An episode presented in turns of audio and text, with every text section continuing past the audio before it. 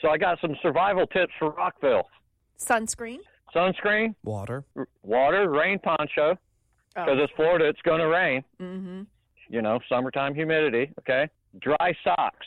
Take Mm-hmm. an extra pair of dry socks. Mhm.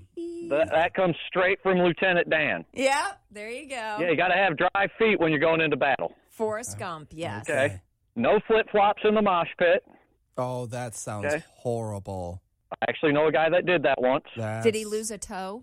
He actually fractured his ankle, Wow, uh, I'm surprised it only fractured. Wow. Oh. but we taped him up and threw him back in.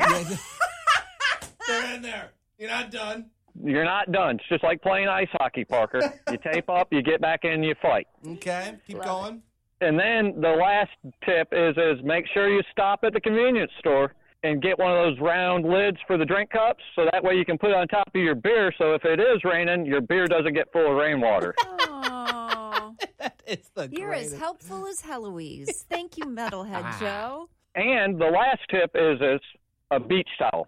Beach towel to go to the beach Yes, afterwards. cuz you can, no, no, so you can lay the beach towel out so you got something to sit on. The towel can also act as a, a pillow if you got to take a nap. I when I went to Rockville just a few months ago, there are people they'll just pick a They spot in the just- Eh. field and just lay down and take a nap. And we're nap. I'd be like people stepping And over if you them. happen to lose your clothing, you can use the towel as new clothes. Oh, I like that too. Well, wait a minute. Where's your clothes disappearing to?